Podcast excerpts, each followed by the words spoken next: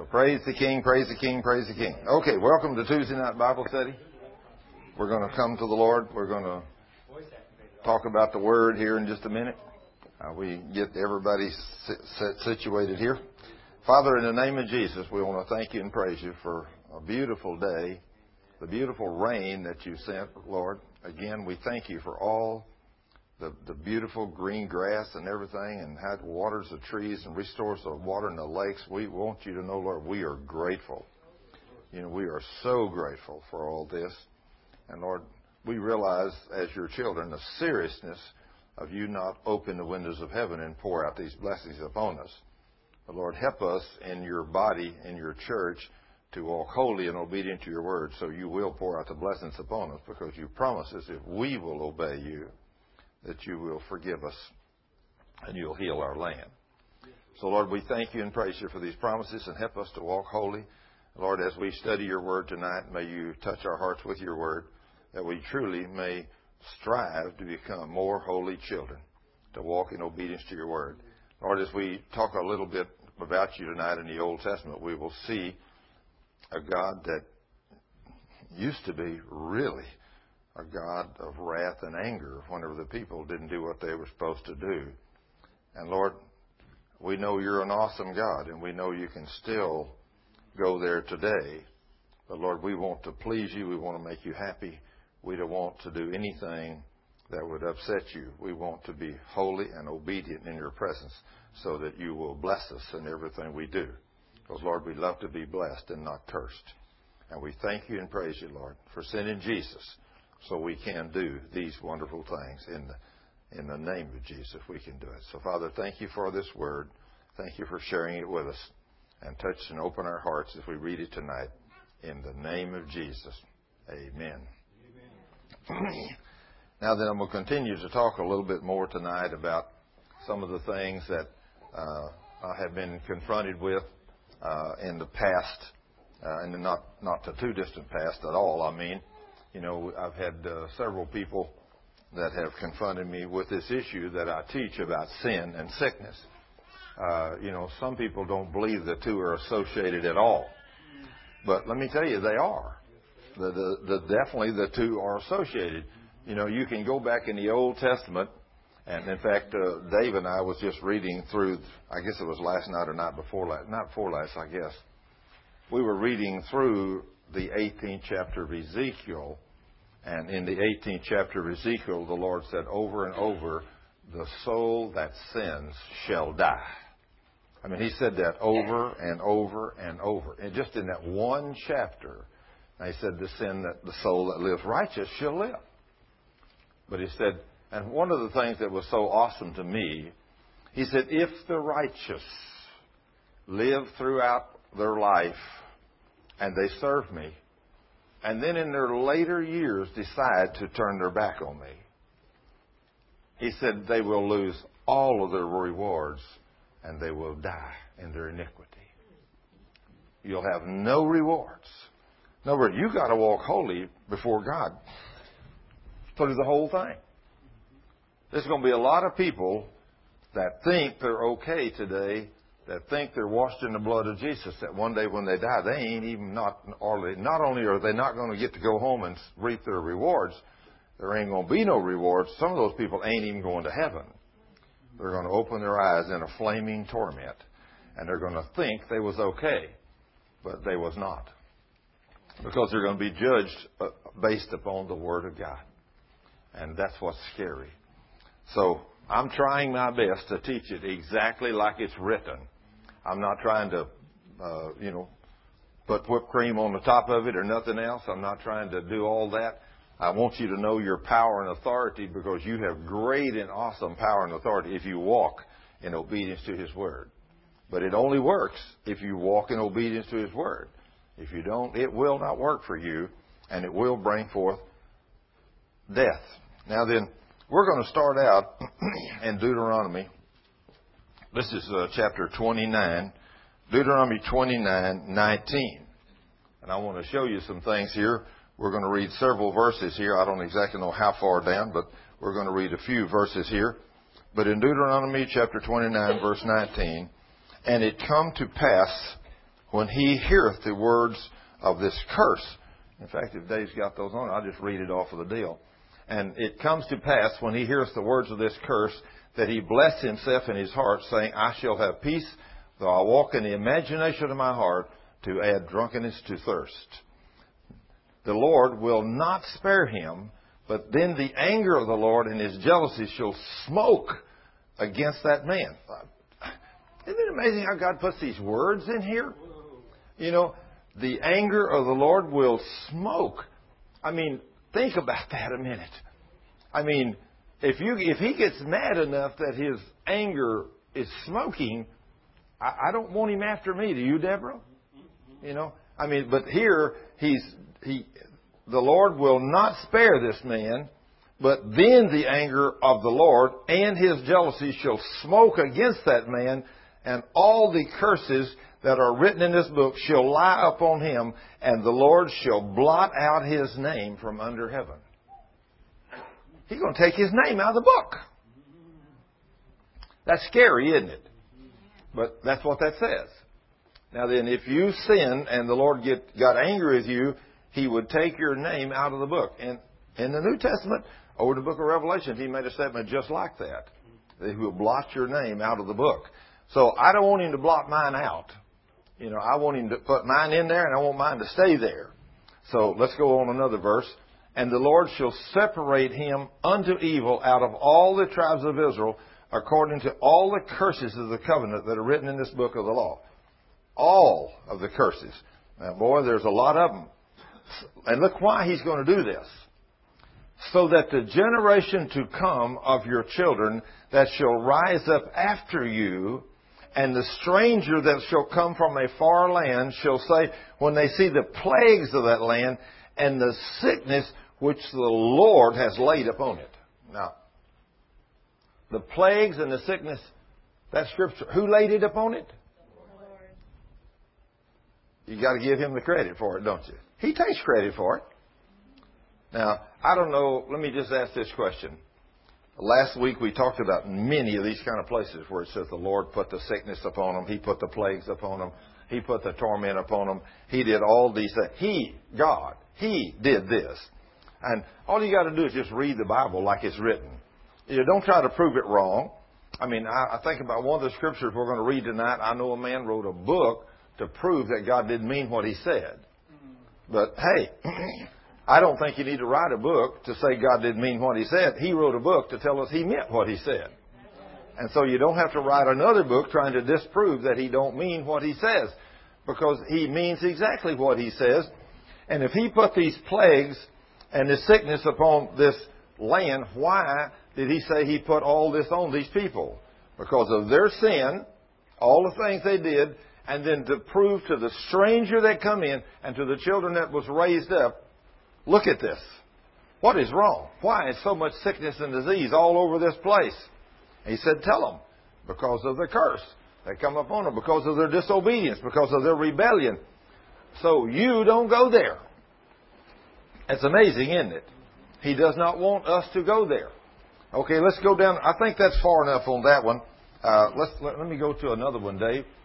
Let's go to. Uh,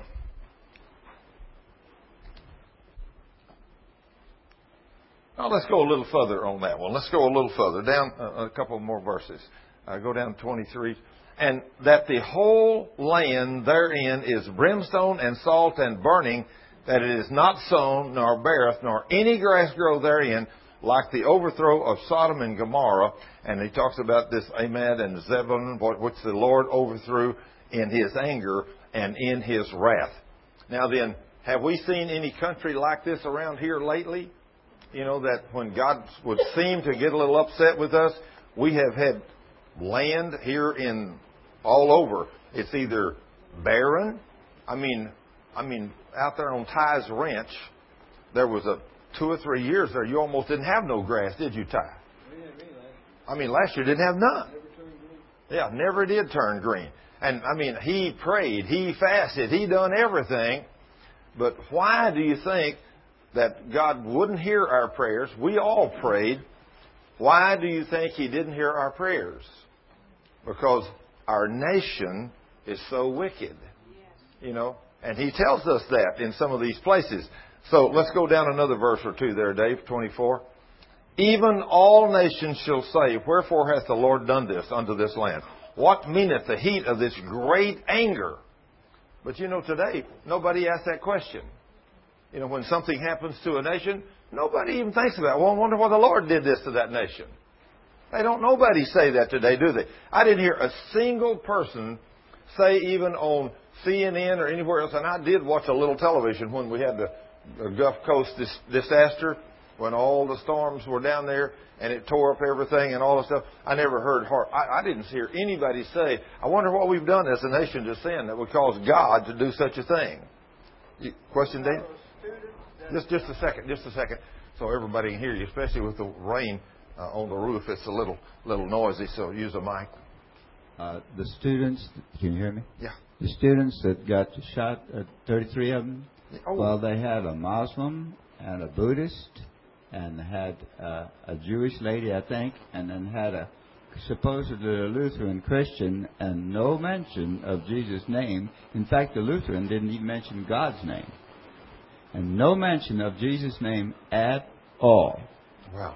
Okay, now uh, what he just said, yeah, what he just said, I, I only heard a, a, a, a person tell me last night that they just recently had uh, the worst disaster in history in America. Somebody walked in and killed 33 people or something like that. I, maybe you all heard about that already, but I hadn't heard about it until last night when some ge- a gentleman told me that that, but I hadn't heard it. Oh yes, yeah. Oh yeah, yeah. Of course, yeah. Oh yeah, uh, yeah. That's absolutely right. The man I was talking with, that's he was a newscaster, and he mentioned that to me. But of course, you know, I don't watch television. In fact, whenever when when he came to me Saturday at the healing school, he came up and wanted to hug me, and he, he said, you, "You don't know who I am?" I said, "No, "I have no idea who you are." And he said, "Well, you don't watch television, do you?" I said, "No." No, I don't watch television. He said, I'm a Channel 5 newscaster. I said, well, praise the Lord. Welcome to the healing school. You know, so uh, that's why I tell Cheryl, you know, I don't want to know who gives what to the ministry. You keep the records. I don't care who gives what because if somebody comes in and gives $10,000 and somebody comes in and gives $1 and then the man that gives 10000 said, I need an hour of your time, I might have to say, hey, I got to give him the time, but the guy gives me a dollar. I said, I ain't got time for you. But if I don't know who give nothing, then I can treat everybody exactly the same. And so, and so that's I, I don't want to I don't want to get into a rut with nobody saying, "Hey, I will meet with you because you're male, female, white, black, you know, because you're got money, you don't have money." Hey, I could care less. When I look at you, you're a child of God, and if you got a need, I'm here to help you any way I can. I don't care who you are. But anyway, and even all nations shall say that. Then the men shall say, because they have forsaken the covenant of the Lord. I mean, they know. We don't know today, do we? We don't know why these devastating things happen.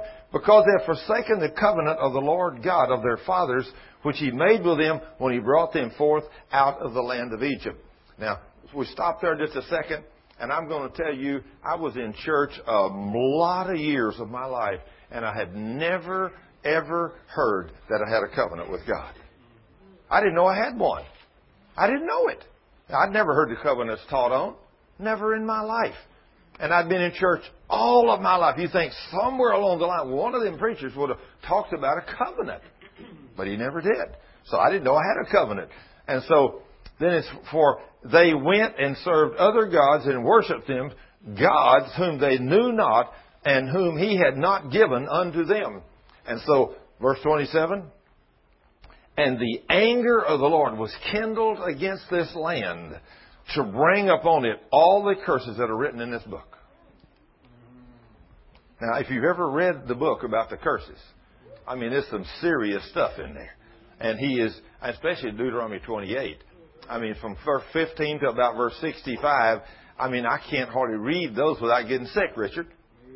And I don't get sick. but it's terrible. You know what God says He'll put upon you, you know, if you don't do what He says. And, and it's, it's just absolutely amazing. But anyway, let's go to Deuteronomy chapter 30, verses uh, 14. Start with verse 14. Deuteronomy 30, verse 14.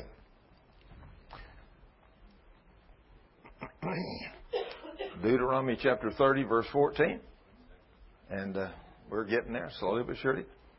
But the word is very nigh unto thee, in thy mouth and in thy heart, that thou mayest do it.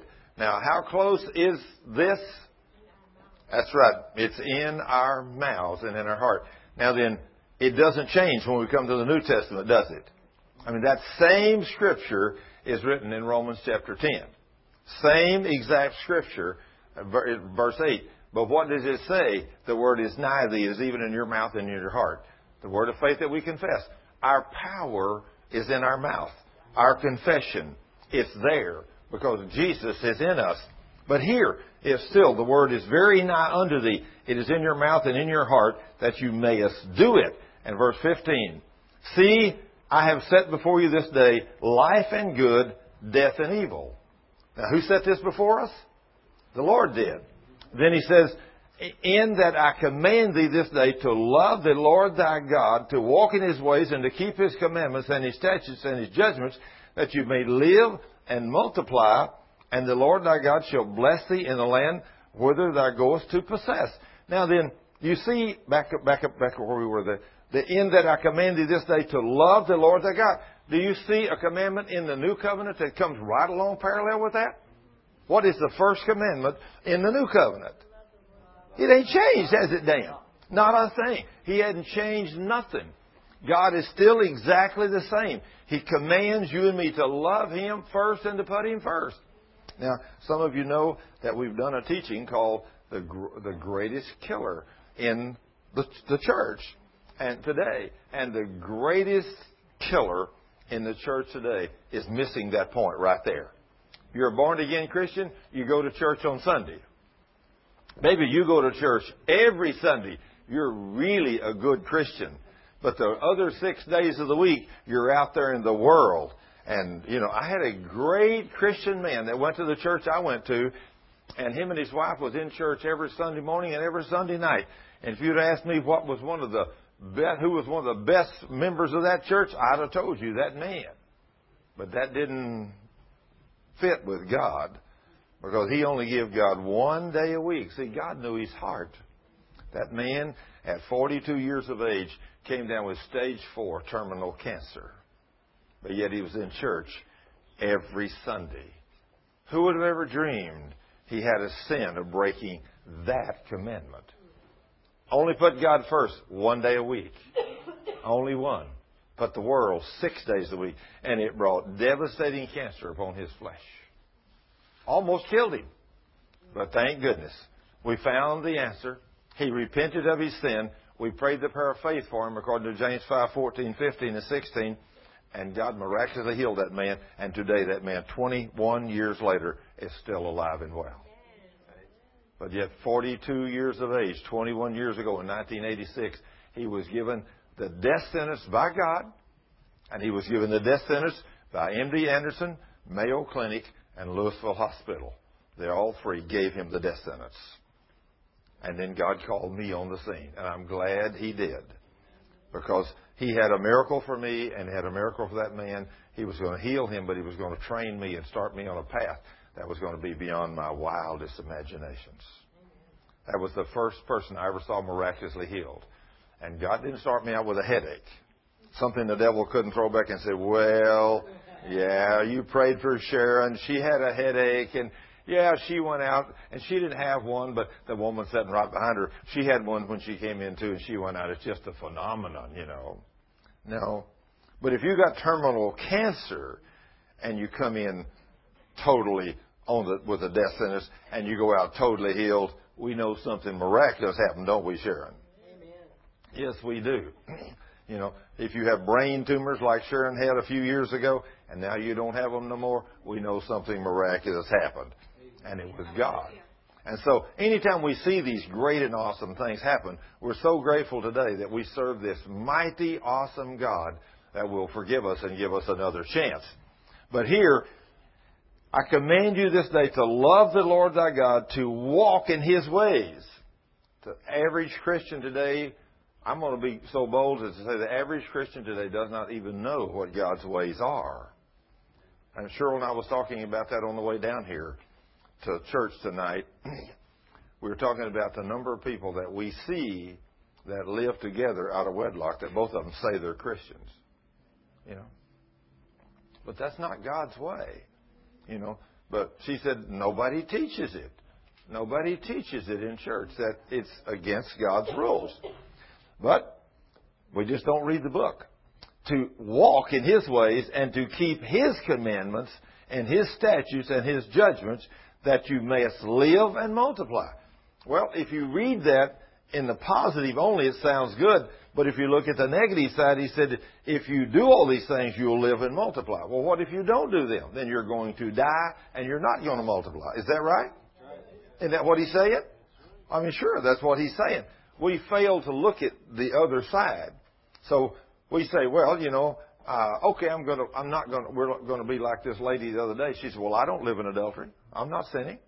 I don't kill nobody. You know, I'm not murdering anybody, so I'm, I'm obeying the Ten Commandments. I'm okay. But she's sick as she can be. But she sure does do a lot of, have a lot of strife and a lot of grumbling and complaining in her life. But she ain't sinning. Oh, yes, she was. And when she got rid of all that, she got healed. Isn't that amazing? Isn't that amazing? You know, who would ever dream grumbling and complaining make you sick? If we thought it would, we'd stop doing it, wouldn't we? We'd stop doing it. I mean, that's just like today. I had a great opportunity. I mean, last night, I mean, I was up all night, uh, uh, well, almost all night last night. I didn't go to bed till 3.30 or 4 this morning working on radio shows, and I guess it was 3.30 and then I'm downloading some stuff that takes real time to do it. So I get up at five, and then I get up at seven, uh, you know, to save files and all the things I'm doing. So I'm up up and down all night last night, and then this afternoon, one of the ones I'm loading, I got 48 minutes in it, and a computer locked up. You know what I wanted to do? Amen. There you go, Sharon uh, for a second, that thought hit me. I know none of y'all ever been there, you know. but I said, praise the Lord. Thank you, Jesus, for another opportunity of service. Lord, I praise you. I ain't going there and grumbling and complaining. I ain't going there at all. I said, Lord, I want to thank you. And I said, now then, computer, you're supposed to be saving that file. That program's supposed to save that file. And I am not going to lose that 48 minutes. And so I hit Control, Alt, and Delete. It says, if you hit end task, you'll lose all of your data. I said, no, I'm not. I don't believe that. In the name of Jesus, I ain't losing nothing. Because, Lord, I thank you. And I closed that thing out. The computer shut down. And I rebooted it and started over. And it says, you were in the middle of a project. Do you want to continue? I said, yes. I said, yes. And it pulled that whole 48 minute file right back in there for me. And I praised the Lord. I said, thank you, Jesus. Boy, you think we don't go through trials and tests every day? But I saved the whole file. I didn't lose any of it. I said, Lord, thank you. Now, what if I'd have grumbled and complained, Eldon? It, it wouldn't have been there, would it? No, it would not have been there. I praise the Lord. Right here, I got to tell you, I was telling John a while ago, I heard one of the greatest testimonies this week from one of the men I was ministering to. And I, this is a perfect place to throw it in about this kind of stuff and the way things happen. This man is an associate pastor, or not an associate pastor, he is a youth pastor in a big church out west. And he, he drove in to see me, and we talked a long time. And he, he said, When I got a hold of your teaching, you believe the Word of God like I believe it. He said, I believe these things work. But he said, I didn't see them happening. But he said, I believe that if God said it, that's exactly what he means. And so he said, when I got a hold of your teaching, I thought, I got somebody that agrees with me. He said, Now, my pastor doesn't agree with me on several of these things, but he said, Anyway, I've tried my best to walk in love with my pastor. But he said, I know the Lord says, don't grumble and complain. So he said, the other day I was out on a job, and he said, we were doing some things, and one of the men that was working with me, he was doing something that wasn't working right at all, and he wasn't doing what he's supposed to be doing. And I'm not going to say nothing to him, but he said, I'm grumbling within myself. That dummy, don't he know what to do? And he said, all of a sudden, one of the pieces of equipment we have swings around, pulls a limb back, and a limb hits me right in the mouth. And he said, man, it hurt. And he said, I said, Lord, if you're going to swap me, at least you're going to hit me in the butt instead of the face. And he said, when I said that, he said, both feet, he said, went right out from under me and I hit right on the ground and hurt me. He said, I laid there on my back and said, okay, God, you got my attention. You got my attention. Wouldn't that get your attention, Ty? Okay, God, you know, if you could have at least hit me in the rear end instead of in the mouth. And he said, bam! My feet was out from under me in a heartbeat and my rear end was just like that on that rock I was standing on. He said, let me tell you, it hurt. So he said, I just lay there with my hands back and said, okay, God, okay, Lord, you got my attention. You got my attention. Now, somebody say, God would never do that to you. Let me tell you what, He's just like me. He believes God did that to him, and I believe God did that to him. You know that?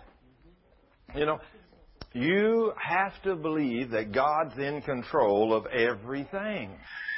He is in control. You know, so you just got to know that the king is in control. So, when you hear these kind of testimonies, you know, I mean, I mean, have any of you ever experienced anything like this in your life? Similar to this?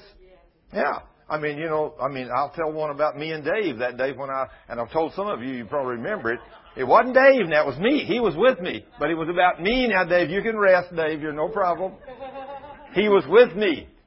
And we were taking the windows out to put our bathtub in the house. And I was lightly jesting about my wife wanting this bathtub that I had to pull the windows out. And when I was putting the windows back in, I started to lightly jest about, well, you know, we could have bought a normal bathtub. I wouldn't have to take the windows out. And I'd put every screw back in all around that window without a problem. But when I started to lightly jest, I stuck that drill and started to push, and that screw turned, and that drill hit the wall, and my head hit that window, and just busted my eye open. I stopped and looked up, and Dave said, After what you've taught, I ain't touching it with a 10 foot pole. I said, Dave, you think the Lord just did that to me? He said, You be the judge of that. said, I ain't touching that with a 10 foot pole.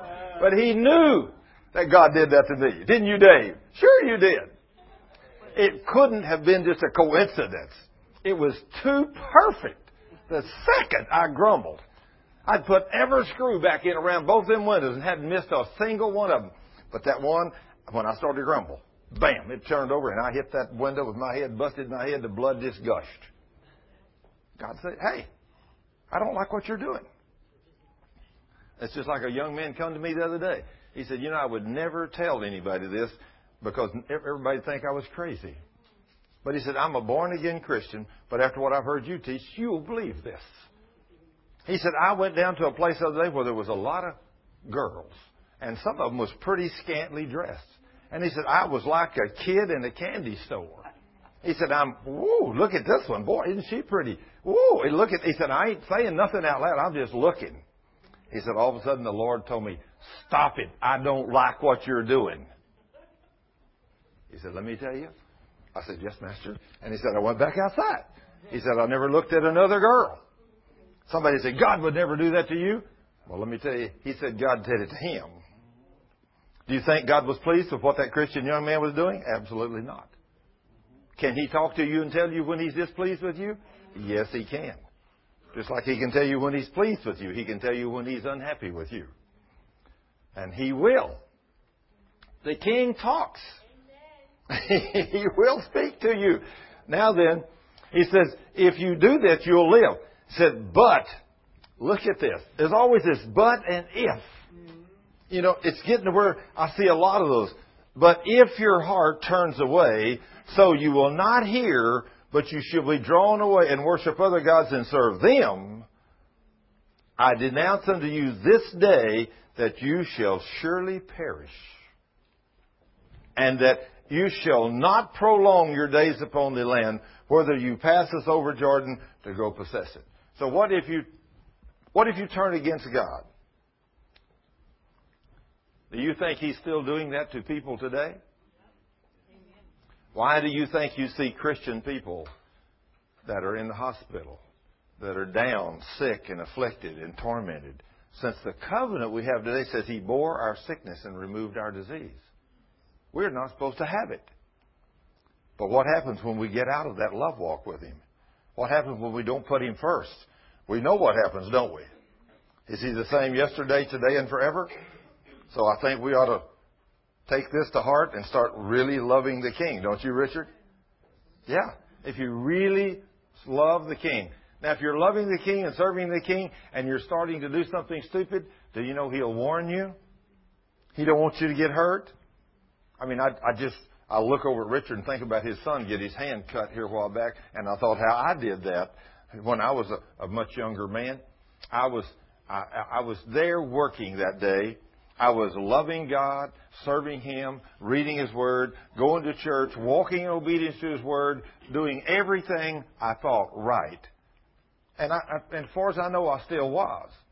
But I'm building some cabinets. I'm putting a dishwasher in in a building I'm building, and I couldn't get the guys to finish it on time, so I'm having to go over on Saturday and help out myself because I want it open by Monday morning. So I'm putting some cabinets in there, and I needed a little board and I needed to cut a little three quarter inch piece off of about a seven inch wide board. And I picked up a skill saw and started to cut that off. And he said, Son, I heard this just as clear as I'm hearing my voice right now. He said, Son, your hand is too close. I didn't, didn't, I didn't even stop, didn't even slow down. I just kept sawing. And again, I heard him say, Son, your hand is too close. This is pretty well the height of stupidity. And this is not my next door neighbor talking to me. This is God talking to me. And I ain't listening. Although I'm hearing it, I'm not acting on it. And all of a sudden, when he says it twice, I said, okay, Lord. So I stopped the saw. I moved my hand plumb out to the end of the board, to the end of the board. I could have clamped the board in a vise, but I didn't. I'm holding it. And I put my hand out here on the end, and I started to saw again. He said, son, it's still too close. I didn't, I didn't believe him. That's pretty stupid. You know, but does he tell us in the Word all the time to do things and we don't yield to that either? That's pretty stupid too, isn't it? You know, so we're all right there. But this time he spoke to me audibly and I kept on sawing and of course just before I got to the edge of the board, the board pinched in that saw and it jerked that board out from under there and jerked my hand under there with it. And it hit my third finger there about three times. It hit the one on the other side of it uh, six times, but the one right in the middle, it started to that joint and it went right down to the bone and cut it off right to the. It just there was a little piece of skin about a quarter inch holding the end of my finger on. That's all. That makes you tremble just to think about it, doesn't it? Deborah, you don't want that to happen to you, do you? Okay, well, I didn't want it to happen to me either, let me tell you, but it did. And why did it happen? The king warned me three times does he warn us in his word over and over? We don't listen well, do we? I didn't listen well either. And I had to pay the consequence. Of course, as soon as it happened, I told him, I said, Lord, I'm so sorry. I can't believe I did that after you told me three times. I just can't believe I can be that dumb.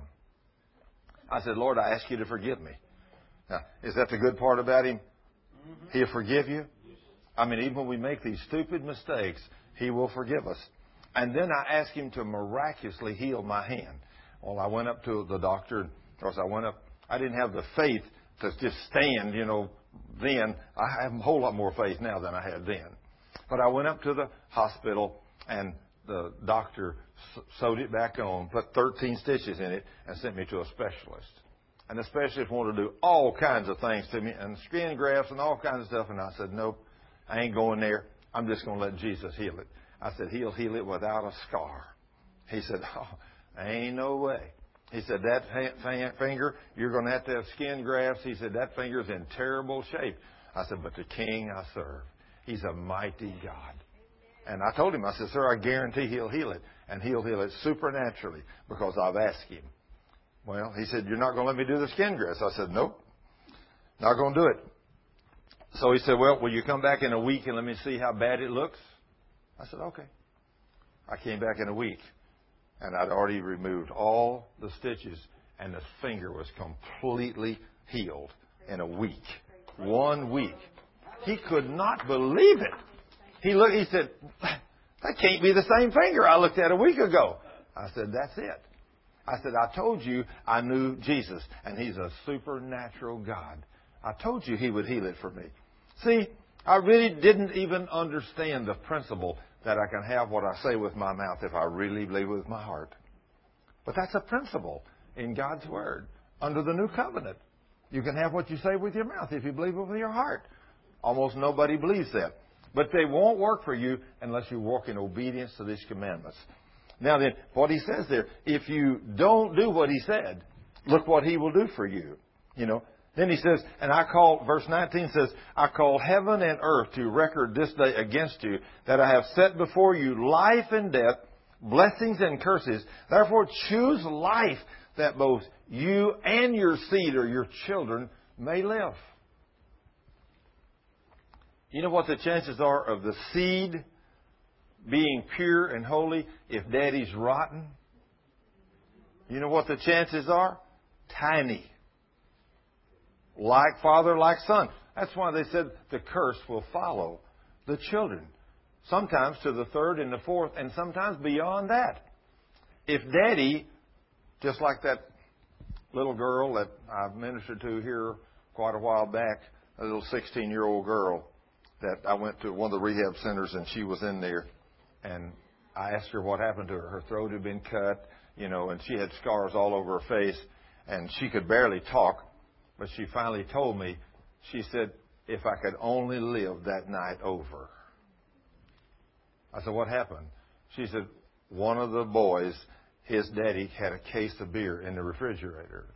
And so he got it, and we all went out. He was 16, got his driver's license, and all of them are between 14 and 17.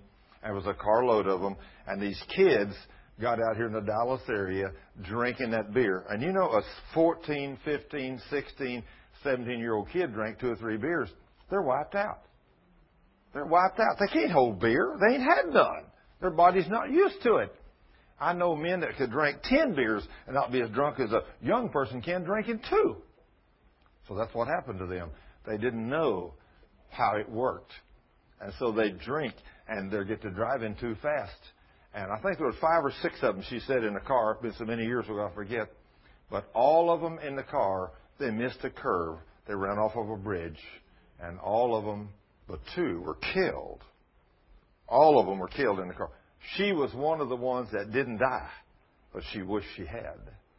Her face was tore all to pieces. Her throat had been cut, and she could, her vocal cords, she could barely communicate with you. It took her 20 minutes to tell me what happened. And the things that kept coming back as the tears would come in her eyes, if I just had that night to live over. It's too late. You don't have that life to live over. You don't even have that night to live over. You don't have those minutes to live over. The thing to do is teach your children what's right, and daddy be in obedience to God's word and be a holy man and not have that beer or them cigarettes or nothing else or the pornography or nothing else in your house. Walk holy before God, and your children are going to have a whole lot better chance than they will than if you're living in sin. If you're living in sin, your children are going to be just like you, or worse. And sometimes you can walk totally, completely holy before God, and your children turn out to be rotten. That happens. We see that. It happens far too often. But anyway, choose life that you and your children may live.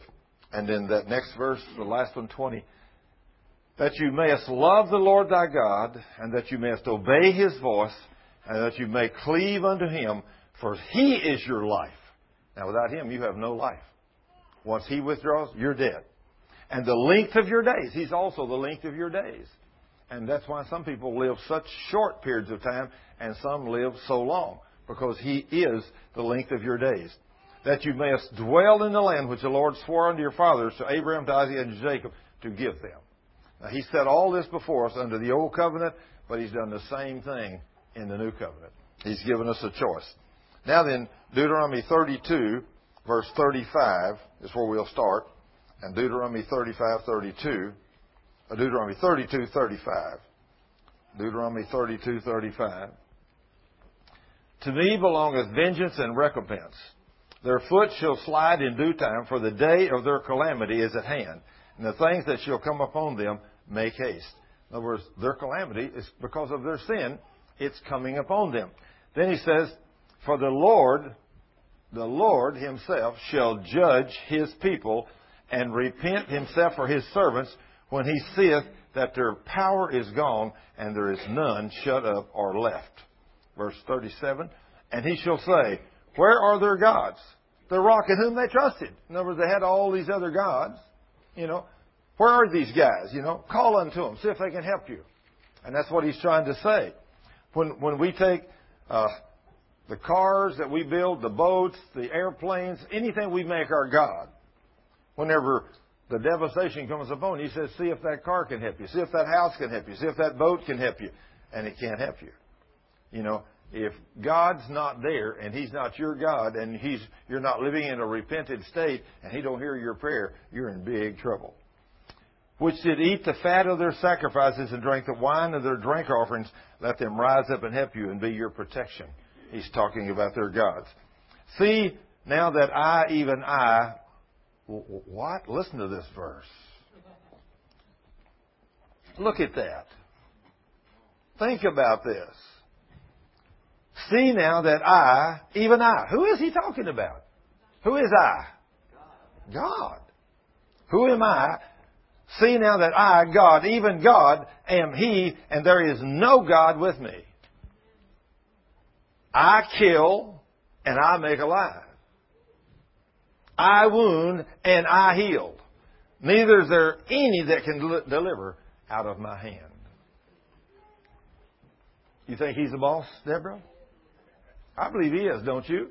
And if he said that, I'm not going to write a book saying God can't kill you. You know, because I'm not going to try to prove he can, he's not going to do something he said in his word that he will do. Sharon, is that pretty clear? I mean, that's just pretty clear, isn't it? I mean, he didn't stutter. He goes on to say, now see, he didn't try to hide it either, did he? See, that I am I. It says, for I li- see now that I, God, even I am He, and there is no God with me. I kill, I make alive, I wound, and I heal.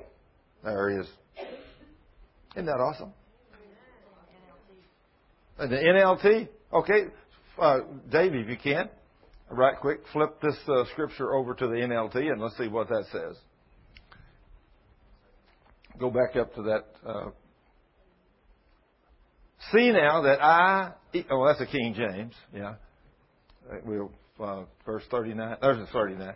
See now, look now, I myself am He. There is no God other than me. I'm the one who kills and gives life. I'm the one who wounds and heals. No one delivers from my power. That's pretty clear either way you look at it in either translation, isn't it? So, I mean, how many powers is it that can, in other words, if God serves a death sentence on you, what court can you go to for a reprieve? Is there a higher authority? No way. If he signs a death sentence to you for the sin you've been in, it's over, isn't it, Eldon? It's over. It's over. Mm-hmm. In fact, that's why sometimes when we pray for people, people do not get healed. Because they have committed the sin unto death. Of course, the New Testament says that. I mean, we don't want to hear about that, you know, but there is in the New Testament a sin unto death. But the thing that startles me is he don't tell you what it is. He says all sin is unrighteousness, and there is a sin unto death. And did you know I've come to realize that the sin unto death can be a sin unto death for one person, and it not be a sin unto death to another person. Mm-hmm. I've learned that. I mean, I, let's stop and think. And to prove that from the Scripture, when Ananias and Sapphira came in and they lied about giving to the Lord. They sold their piece of land. Well, Lord, we don't want to just tithe off of this, God. We want to give all of it to you. But they lied. You know, they lied. In other words, they give only a portion of it. Scripture doesn't tell us how much, but when they lied and come and said, Peter, we sold it, uh, Ananias came in and said, Peter, we sold our piece of land. And we want to give it all to the Lord. All of it.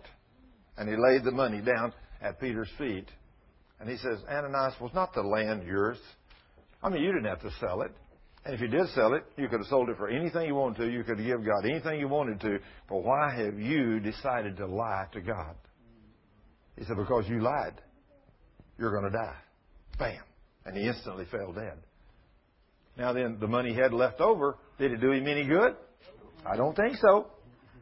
Now, if he'd have just tithed off of it and say, Lord, Peter, we want to give, we want to give God 20% of it, and brought it and laid the 20% down, said, this is our gift to the Lord. God would have blessed him, wouldn't he?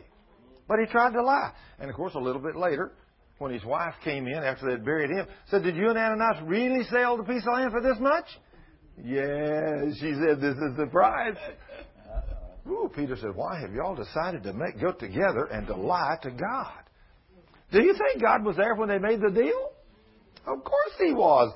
You can't lie to the king. He knows everything. And so, immediately, she was struck dead. And it said, Great fear fell upon the church. Now, how many times has somebody in the church since that day to this do you think that somebody's lied about what they're giving? I mean, lots of times. I've heard a lot of people say, or say, are you a tither? Oh, yeah, I tithe. I tithe. I said, I ask a question. You tithe off of every paycheck? Well, no, I tithe when I go to church. How many often do you go? Well, about once every three months. So you made five hundred dollars this week, and you come to church this week. You give God fifty dollars. Yeah, that's right. I give God fifty. So I tithe. What about them other five hundred dollar paychecks for the next three months? Well, no, I don't give him nothing. off. But I tithe. No, you don't tithe. You don't even know what the word means. Is it a good thing God's merciful? If he wasn't, you know what? That guy'd be dead. You know? I mean, I didn't even know you were supposed to tithe. When I got saved, nobody told me. And if I hadn't known and God had helped me accountable anyway, of course, He really does hold me accountable, but at least He didn't kill me. You know, He gave me a little chance to learn because I didn't know. Are we glad He's give, forgiving? Yes. Very. Thank you, Jesus, because I didn't know either. So then He says here, now look, I myself am He. There is no other God other than me. I am the one who kills and I give life. I am the one who wounds and I heal, and no one delivers from my power. If the king, that's why sometimes we pray so fervently for people. Today, with the blood of Jesus, is it possible? Is it possible, even when God serves a death sentence on someone, if we plead and intercede, He could change His mind? Yes, He can. And aren't we glad He can?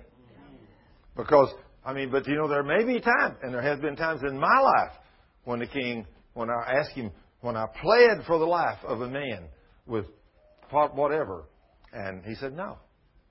No. I'm not going to hear your prayer. That man, he has, he, I have served a death sentence on him, and it's over. Ain't nothing you can do. And the man dies. I don't care how hard or how fervently I pray for him. He don't heal him. I mean, I had him tell me that. In fact, I was listening to another minister the other day, and he said, you know, one day I was going uh, was called to a home to pray for a young man, and he'd broken his back. He said, I went over there and prayed for him, and said, I thought the girl that there was his wife. I found out it was his girlfriend, and they were living together, but I'd already prayed for him, and God healed him. He God used that minister's faith to heal that young man, and he got healed.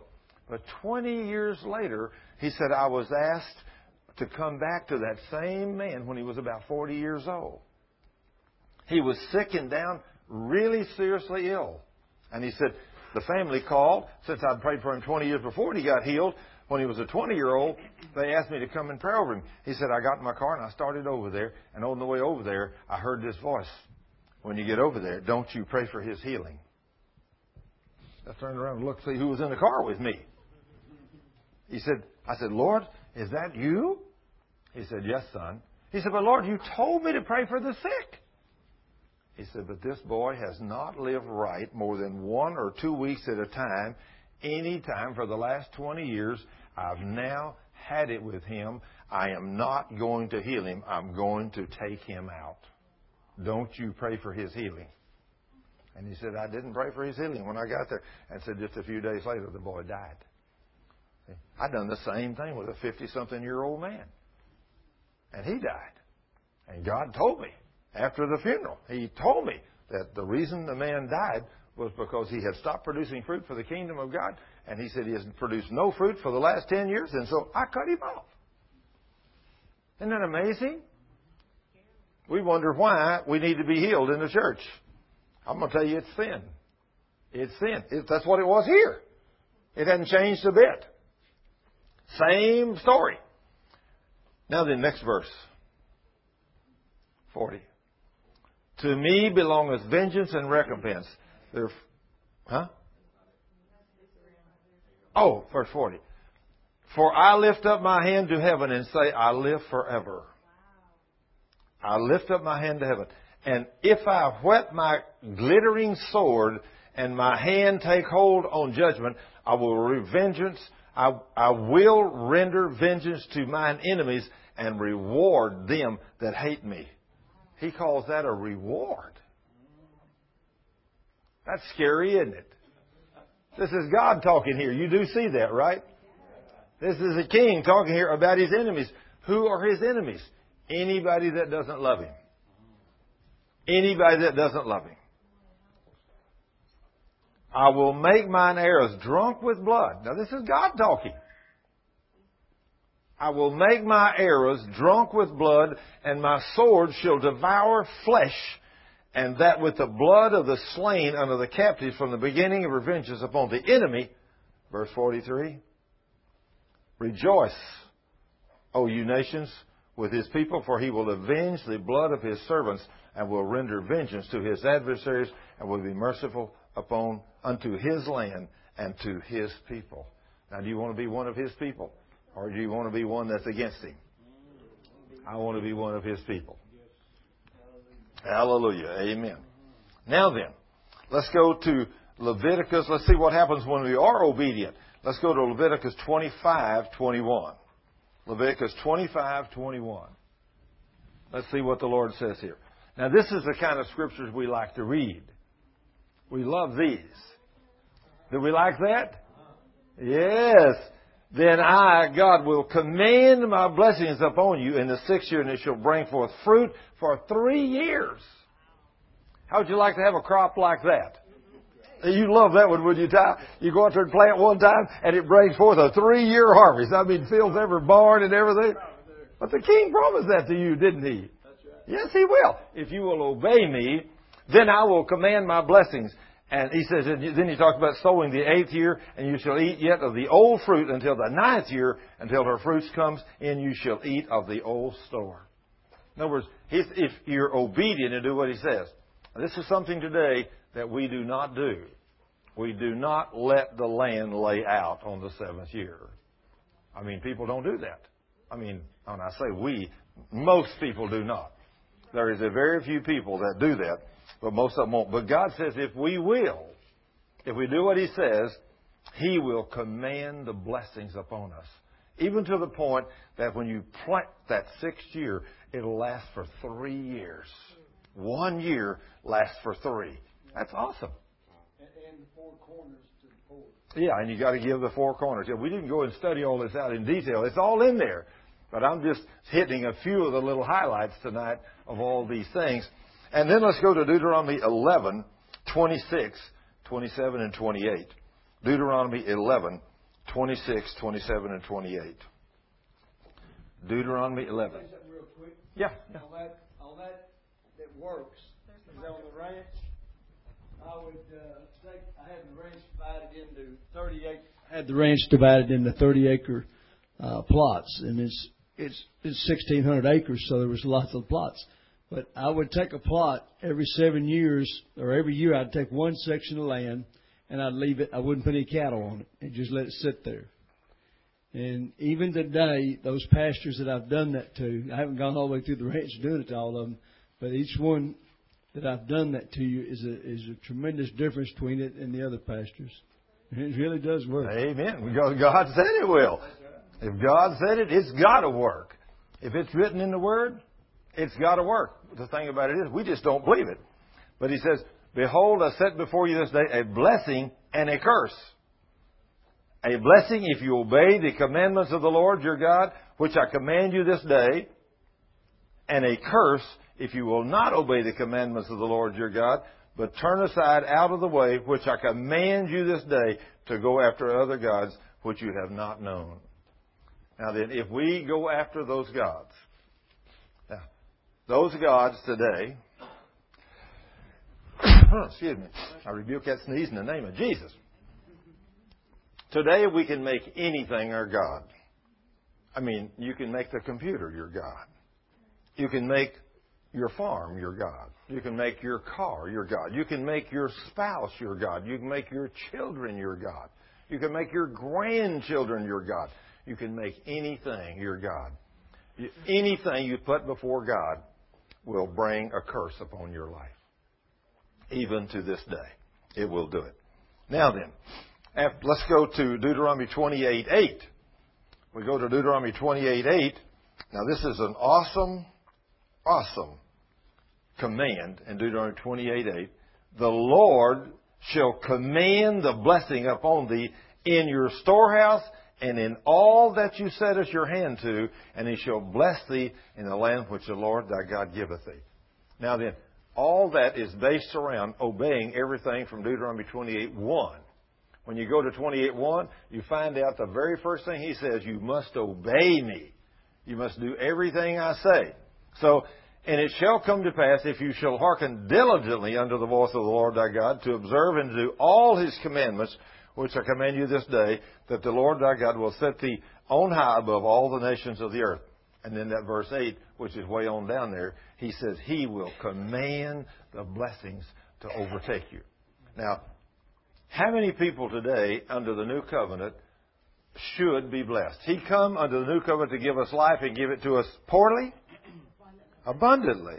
So why are some abundantly blessed and some not? It's because of sin. We do not take the promises of God and do not stand on those promises believing those promises are really real for us. We don't believe it. I mean, they're so awesome, so powerful under the new covenant. He gives us unlimited power under the new covenant. Isn't it wonderful to know that you have a new covenant with God? That you can confess every sin and He'll forgive every one of them and make you clean and holy? Right in His presence. And then you can stand on these promises.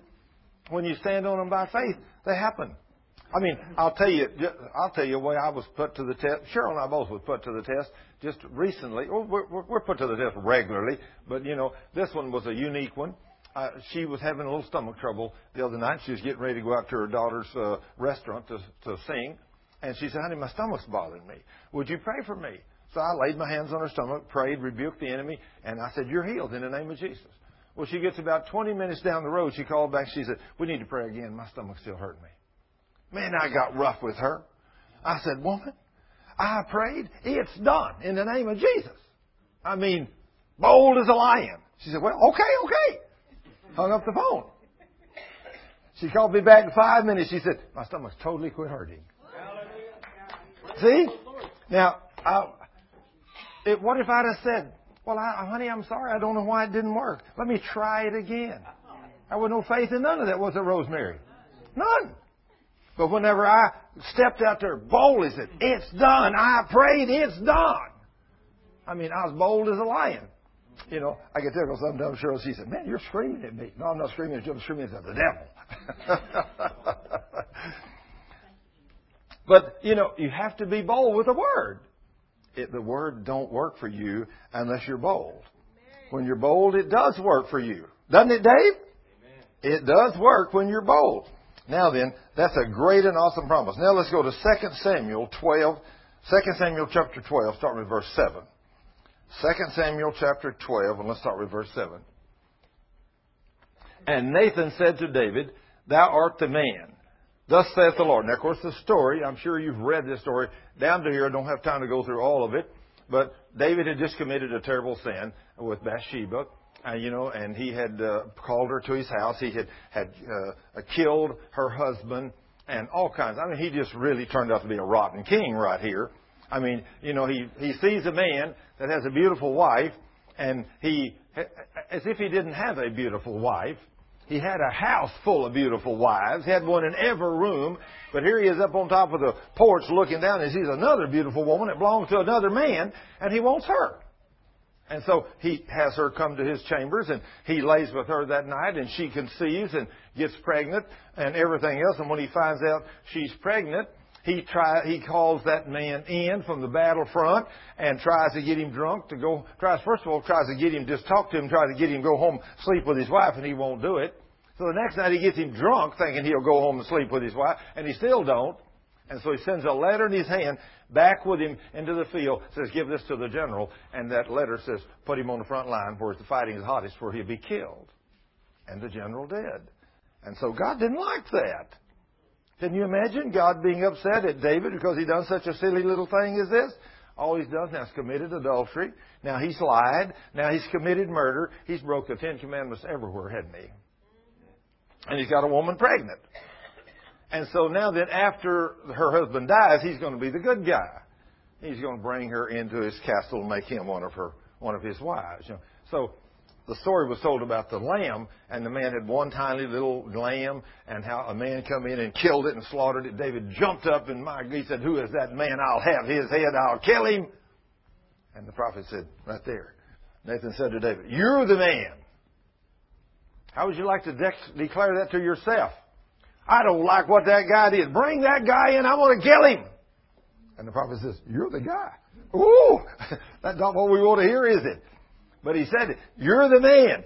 Thus saith the Lord God of Israel, I anointed thee king over Israel, and I delivered you out of the hand of Saul. And then look what he said.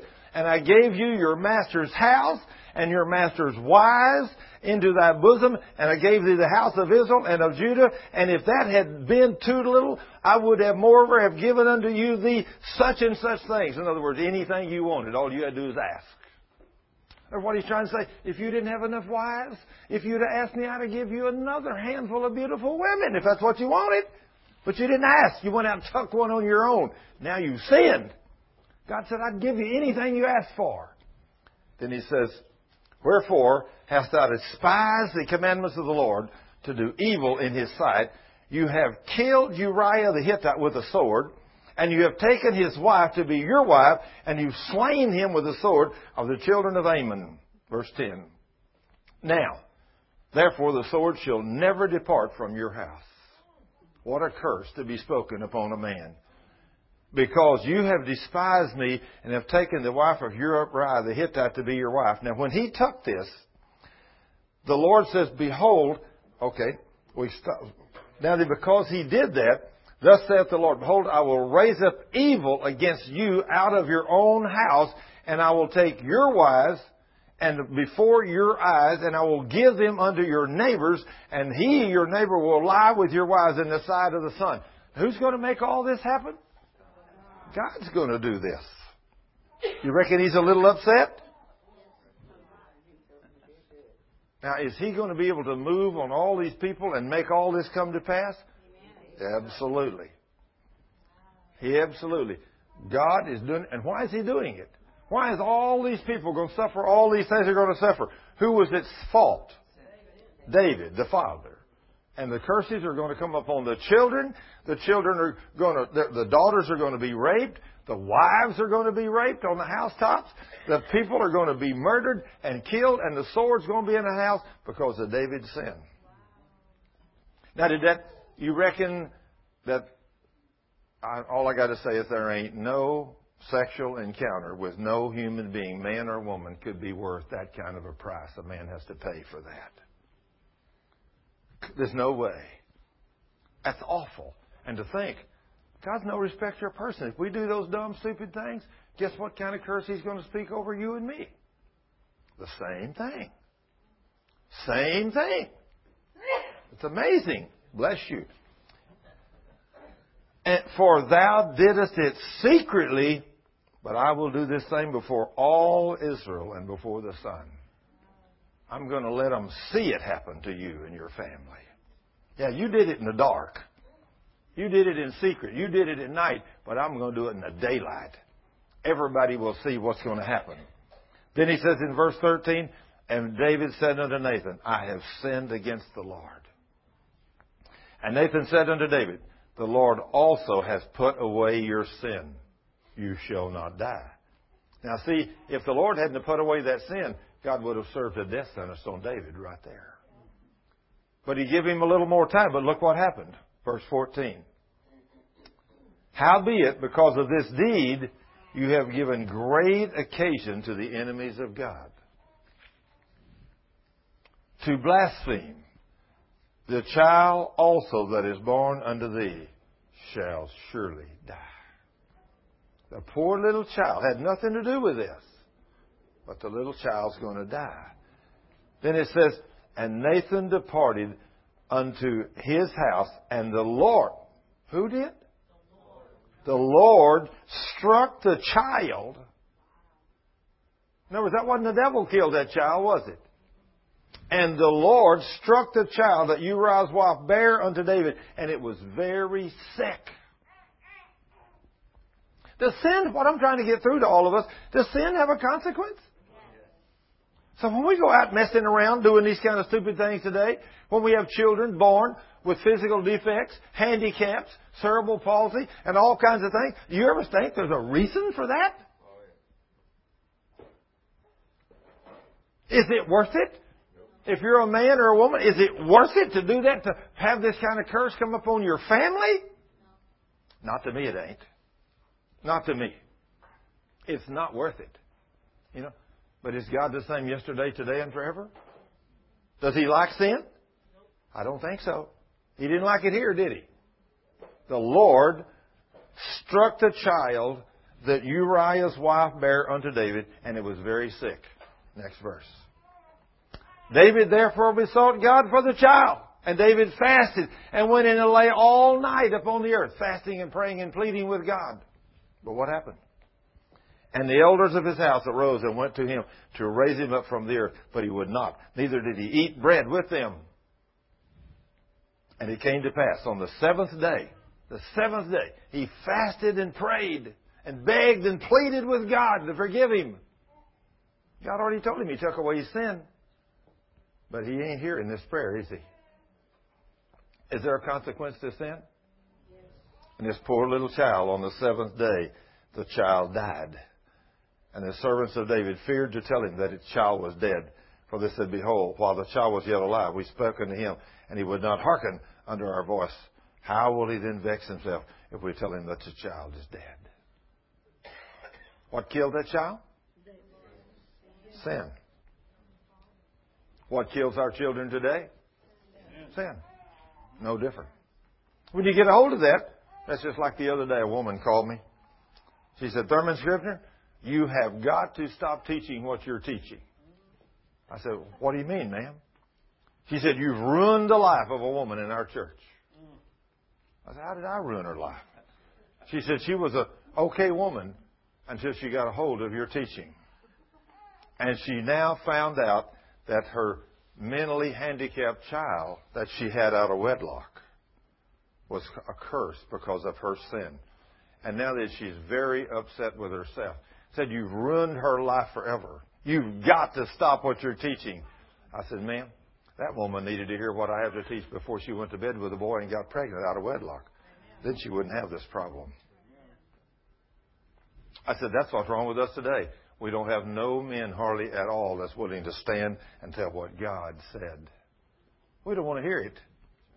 But I said, you know, God's given me a job to teach His Word just like it's written. And that's what I'm going to do. That's what I'm going to do. I said, all I can say, ma'am, I'm sorry I didn't get to this woman before she had her sin encounter. Because if she had heard, and she would have known there was a consequence, and she didn't do that, she could have waited till she got married and had a beautiful baby, couldn't she, Deborah? She could. When you look at this book, it's hard to stomach, isn't it? It really is. It's kind of hard to stomach these things. Now then, let's go on down another verse, down to 20. Then David arose from the earth and washed and anointed himself and changed his apparel and came into the house of the Lord and worshipped. That's strange, isn't it? The baby died. You reckon he still knows who God is? Do you think he still knows he's accountable to God? And he better worship him, hadn't he, Rosemary? Because if he don't, he may be next. He knows this. He worshiped. Then he came to his own house and when he required, they set bread before him, and he did eat. Verse uh, 21. Then said his servants unto him, What thing is this that thou hast done? Thou didst fast and weep for the child while it was alive, but when the child's dead, you arose and did and you eat bread. Next verse. And he said, While the child was yet alive, I fasted and wept. For I said, Who can tell whether God will be gracious to me that the child may live? So you don't know that, do you? So when you pray today, we don't know what the sin unto death is. Very rarely. And God don't tell us. So that's why we pray and fast. That's why some people we have prayed and fasted. I mean, I mean, there's been times even when people in this church has died, and we went as a group and stayed all night long and fasted and prayed over these people. A dead person laying there in the bed. 24 hours later, we finally give up. And then when you call 911 and they send the police out there and they say, This person died when? You said 3 o'clock. Oh, okay, so they've been dead an hour. No, 25 hours. They died yesterday at 3. Why didn't you call yesterday? Because we're Christians. We were doing our best to raise them from the dead. You know what they think about you? You got a problem. The average church member don't have that kind of faith today, do they? No. But we did. We were we were trying our best. But we didn't know. We was trying to raise this young man from the dead. But God said, but now is he dead. Wherefore should I fast? Can I bring him back again? I shall go to him, but he shall not return to me. Now see, David, he didn't have the Holy Ghost with the power that we have today on this side of the new covenant. We have the power within us if we can walk there in obedience to His Word, we can raise the dead today. He never told them to do it. Nowhere in the Old Covenant is it written, you can raise the dead. But in the New Covenant, it is written, we can do that. But there's only been a handful of people in life that I've ever heard of that had the kind of faith to raise someone from the dead. Most people can't even dream about having that kind of faith. It's difficult. So, verse 24 and David comforted Bathsheba, his wife, and went in unto her again, and lay with her, and she bare a son, and he called his name Solomon. And the Lord loved this little guy. He's married to her now. Difference. Whole different story. Before, he did it not married to her. This time, he is married to her, and she's one of his wives. He's got a house full of wives. But Solomon turned out to be a great and powerful king with great wisdom and great knowledge, but he also sinned terribly in his last years. You know, I don't know if Solomon went to heaven or not. I really don't know. Wouldn't that be awful if you get there someday and you find out Solomon's not there? Yeah. I mean, did he sin greatly against God in his last years? Oh, yeah. Oh, yeah. So I don't know whether he's there or not. But how would you like to have been the richest king on earth, have the most knowledge of anybody, and still let the world deceive you with beautiful women? I mean, I mean, one wasn't enough for him. He had a house full of them. He had a thousand of them. What would you do with a thousand beautiful women? You couldn't even know their names. I mean, Cheryl tells me if I even get one more, she ain't staying. We're a little different today, aren't we, Cheryl? Yes, we are. That's the same way with us, all of us. We live in a different place today. Now let's go to this 1 Kings 17. 17, 17. I want to look at this scripture in 1 Kings 17, 17.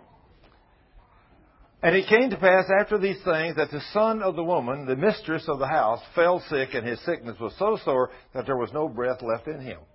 Now, I don't really know, I mean, the mistress or the maiden uh, of the house, uh, it came to, but she had a son. It doesn't ever say anything about her husband. So I don't understand the circumstances here, but she's called the mistress of the house. She has a son, and the son fell sick, and his sickness was so bad that there was no breath left in him verse 18. And she said unto Elijah, What have I to do with thee, O man of God? Art thou come unto me to call my sin to remembrance and to slay my son? You think, you think she knew the principles? She understood the curses, didn't she? Had she sinned? Probably so. And now then she's got a dead son. Today, if a person in church or out of church, if something like this happens to us, do we ever ask God, God, is it my sin that caused this to happen? We don't even go there. We don't even go there, do we? No. If I get sick or something happens to me, Lord, did I sin? Did I do something wrong? We don't even think about that. We don't believe these curses and blessings no more. But she says, Art thou coming to me to call my sin to remembrance? You think she knew what her sin was? Sure. She was called a mistress in the verse before, and she had a son, but it never talks about a husband. So maybe she had a child out of wedlock. Do you think these kind of things happened in the Old Testament just like they do today? Oh, yeah. no difference. No difference. They happened then just like today. And there was sickness and disease and death then just like it is today. But we got the whole book. You would think we would learn. Then it says in the, the next verse, And he said unto her, Give me thy son. And he took him out of her bosom and carried him up into a loft where he abode and lay upon him on his own bed. Now this man's a man of faith. And verse 20, And he cried unto the Lord. And he said, O Lord my God, hast thou also brought evil upon the widow which whom I sojourned by slaying her son? Who did who did prophet say slayed this boy? Who did he give the credit to, the devil or God? To God. Isn't it amazing how everything here is giving credit to God for everything he's doing? And we say, well, it's got to be the devil. But there ain't nowhere the devil's mentioned in none of these verses. None of them.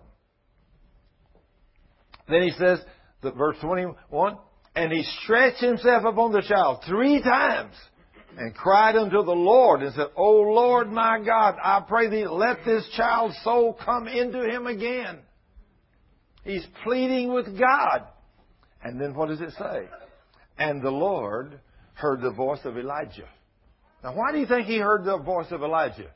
He was a righteous prophet. It was a man that was walking after God's own heart, and God was listening to that prayer. He would hear him because he was walking in obedience to the word. Does God hear the prayer of a sinner? No. Elijah had to be walking pure and clean. He heard the voice of Elijah, and the soul of the child came into him again, and he revived. Now then, next verse 23. And Elijah took the child and brought him down out of the chamber into the house and delivered him unto his mother. And Elijah said, See, your son lives. Next verse. And the woman said to Elijah, now, by this, I know that you are truly a man of God and that the word of the Lord is in the mouth, your mouth is truth. So see, he'd been telling her some things that was kind of hard to believe. But after you see a miracle like this, your son was dead, do you think that was in God's plan to show her all this stuff? Who, who did it say killed the child? God did. Who did it say brought him back to life? God did. So who's in control? God. Okay, let's go one more place. Let's go to Second Chronicles 21, and let's start with verse 10. Second Chronicles 21:10. So the Edomites revolted from under the hand of Judah unto this day. The same time also did Libnah revolt from under his hand because he had forsaken the Lord God of his fathers.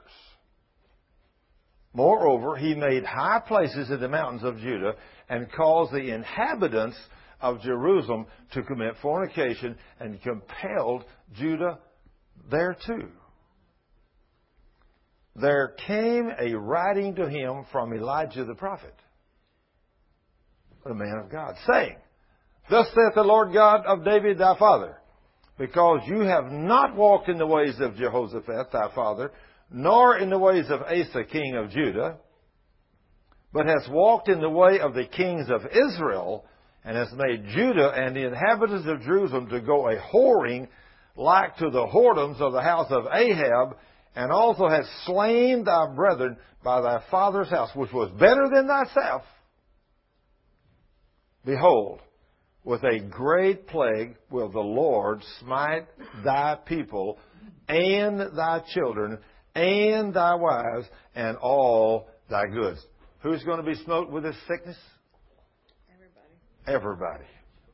I mean, now then, from this right here, is it possible for sickness and disease to come upon us as a nation?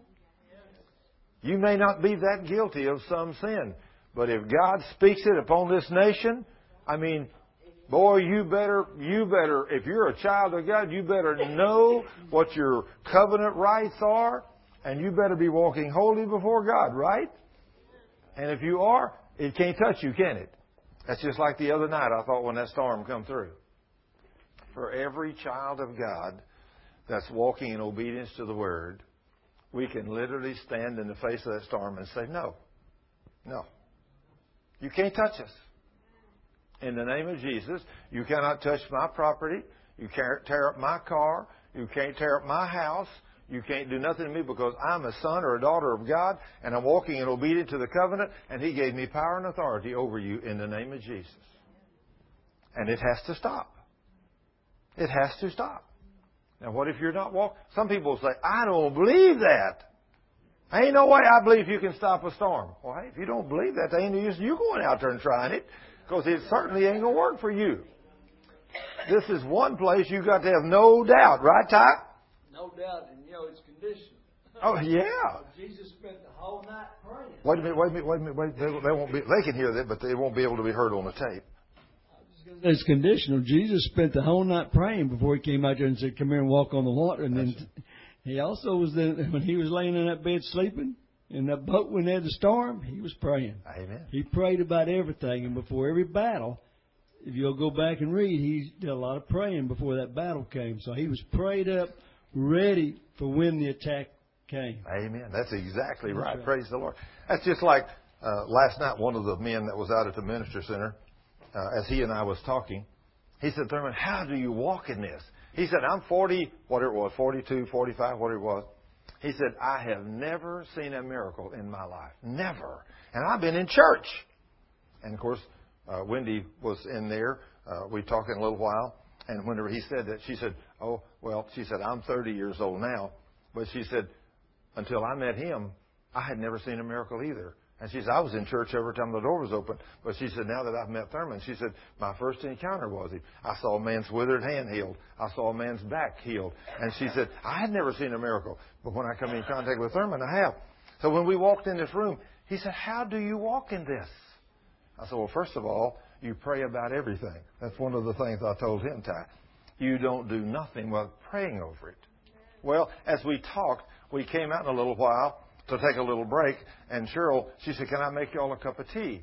We went down there and she made us a cup of tea, and I prayed over it. And then she said, would y'all like a cookie? And she handed us a cookie, and I prayed over it. And he said, you do pray over everything, don't you? Cheryl said, Yes, we do. Now, when you pray over everything, it works, doesn't it, Ty? When you spend time in prayer with the King, it works, doesn't it, Rosemary? Works every time. Praise the King. Now, if you ain't spending no time with the King, it ain't gonna work ever. That's right. It ain't gonna work ever. Not it doesn't work every time. It don't ever work. Rosemary's got the principles. She knows how it works. If she spends time with her daddy, I mean, she spends that time with him and loving him, worshiping him. When that daughter needs something, she can ask him and he'll give it to you, won't he? Absolutely, he will. Now then, it says uh, here in this uh, next this verse, behold, with a great plague, and he says in verse 50, and thou shalt have great sickness by disease of thy bowels until thy bowels fall out by reason of the sickness day by day. That don't even sound good, does it, Sharon? That sounds gross. That sounds kind of like AIDS, doesn't it? Or some kind of serious cancer. I mean, cancer works on you like that, doesn't it? Isn't that awful? And you shall have a great sickness by disease of your bowels until your bowels fall out by reason of the sickness day by day. This was spoken thousands of years ago. Next verse. Moreover, the Lord stirred up against Jehoram the spirit of the Philistines and of the Arabians that were near the Ethiopian. Now, who, what? Back up there one time.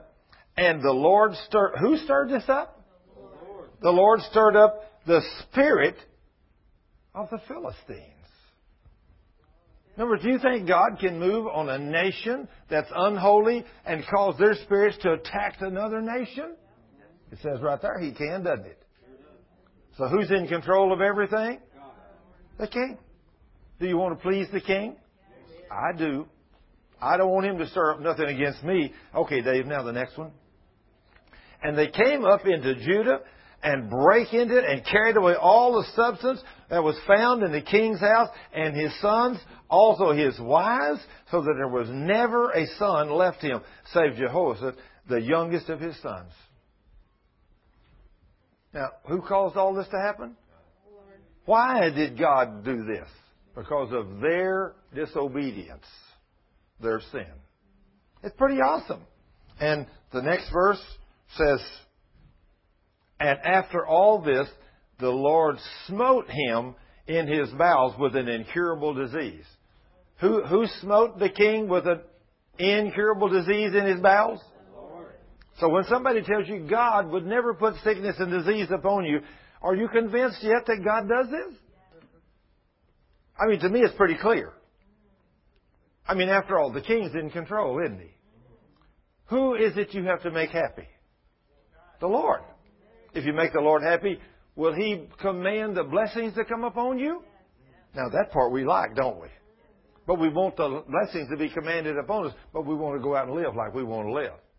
We want to go home and watch the soap operas and the junk on television and spend no time with God, but we want to turn that tube on four or five hours a day every day and watch some murder and killing and all that stuff. And you want to know why the devastation going to come to your house? Hey, because God's going to move on the spirits of the people that's going to come against you because you're not serving Him. He said it right here, didn't he, Rosemary? And after all this, the Lord smote him in his bowels with an incurable disease. And the next verse, and it came to pass that in the process of time, after the end of two years, now does that sound like cancer?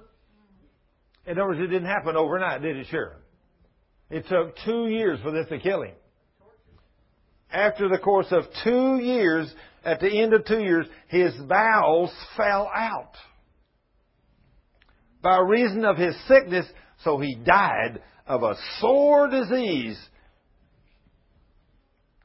That sure sounds like cancer to me, don't you, Ty? Well, there's, there's a whole bunch of other causes.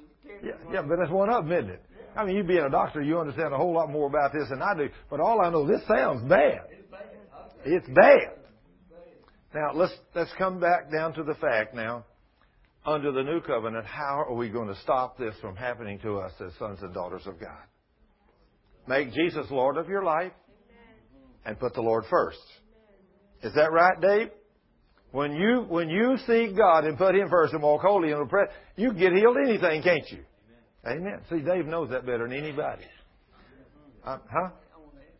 Oh, okay, okay, okay. Ty wants to add something here to the end, and of course we're to, I'm, I'm at the end of the scripture I was going to go through tonight, so no problem. So all, all of the Old Testament, the Holy Spirit was given to an individual to an individual prophet. The anointing came on just that individual person. And they're the ones that were responsible for teaching others. Jesus died on the cross for one reason to set you free and to, that His Holy Spirit would come. And His Holy Spirit is who's here today. And He tells you over and over and over in the New Testament if you could get to heaven by obeying the laws, then Christ died for nothing. Right. He died for one reason, so that His Holy Spirit could come upon each one of you. And so when you disobey the Holy Spirit, when the Holy Spirit's telling you not to do this, that's that's when problems begin. And if you keep ignoring him and keep keep ignoring him, keep hurting his feelings, keep grieving him, then the problems start getting worse and worse. Daddy doesn't want any of you to perish. Amen. None of you to perish. Amen. And so if he brings something up on you sometimes so that he can get you to heaven and it takes a disease to make you repent and come back to him, then he's going to do it. But it's not because he's mean. He loves you. And it's just like whenever I had to give a, a spanking to my children, I didn't want to do it. And if there was any way I could get around it, I would. I'd tell Cheryl to do it. you want a daddy. yeah, yeah. But if I had to, I'd do it. But if I could, I'd always get Cheryl to. And, and you know, the Lord's the same way. He loves you, and He doesn't want to give you a spanking. Sometimes He has to just to get your attention. He's only doing it for one reason. He doesn't want any of us to perish. He wants all of us to come into His kingdom with Him. So just be sensitive to the Holy Spirit because, see, the Holy Spirit's a gift that all of you have. And Paul talks about it in Galatians, the first chapter. He says, Hey, when the anointing of the Holy Spirit came up on me, I went into the wilderness and I let the Holy Spirit teach me everything. Amen. And then after three years, I came back and I began telling people what the Lord had taught me. So it took him three years to become sensitive enough, sensitive enough to listen to the Holy Spirit. You know, when I when I see the Lord do miracles and signs and wonders, it's always it's always with, with a person who's sensitive and willing to listen, and who's trying and crying out. You know, I I, I told you, you know, it was a one time I preached a sermon in here, but it was it was about He'll give you a little bit, and if you're faithful with that, He'll give you more. Amen. So, so when you, you know, be bold, be bold, and when the Holy Spirit's telling you go pray for that person, go pray for him. But don't, you know, don't go condemning them, go loving them, because the everything goes through love. Everything goes through love. The same way Daddy loves you and He wouldn't hurt you, that's the way the Lord wants you to be toward these people. You know, one other thing I'll say right quick uh, that God loves us, even though He loves us still, uh, our bodies, there will be things that will happen to our bodies. And of course, uh, uh, I've had several little things happen over the years. Of, you know, something that happened, I'd stand by faith, or getting bit by a spider, or whatever. But just the, the last two or three weeks, I had a something come up on the top of my head, right there, and uh, every time I'd comb, I'd tear it off and it started bleeding. In fact, when I went to get a haircut the other day, I kind of, you know, I really hadn't prayed that much over it. I thought, oh, it's just a little. I raised up under something and and hit my head, and so I really hadn't been praying over it. I mean, I said, oh, it's it's going to get okay.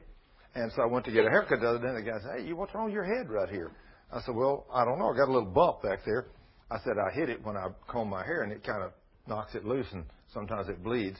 He said, well, it looks got a great big red spot there. So I come when we come to church Sunday. I told Ty, I said, "Look at my hair. What do you think this is?" He said, "Well, it looks like it's infected." He said, "It looks like a I don't know what you called it." It was a tumor. Said no. Yeah. So okay, he told me he said it's a little tumor up there growing on your head. And I said, "Well, good grief! If it's a tumor growing up there, let's curse that thing and get rid of it." So man, he pounced on me like a duck on a June bug. You know, you know, and he's cursing that thing and commanding to leave, and I'm in agreement with him. We did that Sunday night. I woke up Monday morning and that thing completely gone. It ain't even there. he looked at it tonight. It ain't there, is it, Ty? It's totally gone. But it was big. It had a great big old red spot around it and everything else. But man, when we come together, walking obedience to God's Word, that's how much the Lord loves us today. When something tries to attack our bodies, He give us the Holy Spirit to jump on these things and kick them out so we don't have to be sick today. You know, so when the enemy comes against us, all we got to do is repent of our sins and walk holy before God and stand on His word, and He lets our bodies get healed. And I, I just stand in awe, even myself, when when we did what we did. I had a great big old, pretty big Sunday after night when we prayed and rebuked that thing. And when I woke up Monday morning, I reached up there and, and I thought, "Wow, Lord, you're awesome!" Took my comb running through. I said, "Wow, that thing ain't even there. There's not even a bump." And you know, you know, here, here's what you want to say. I can't believe it. that's what that's what the flesh wants to say. I can't believe it happened so quick. But I know it can happen that quick. I know with God, you know, that He can take that Holy Spirit and He loves us so much that He don't want none of us to be sick.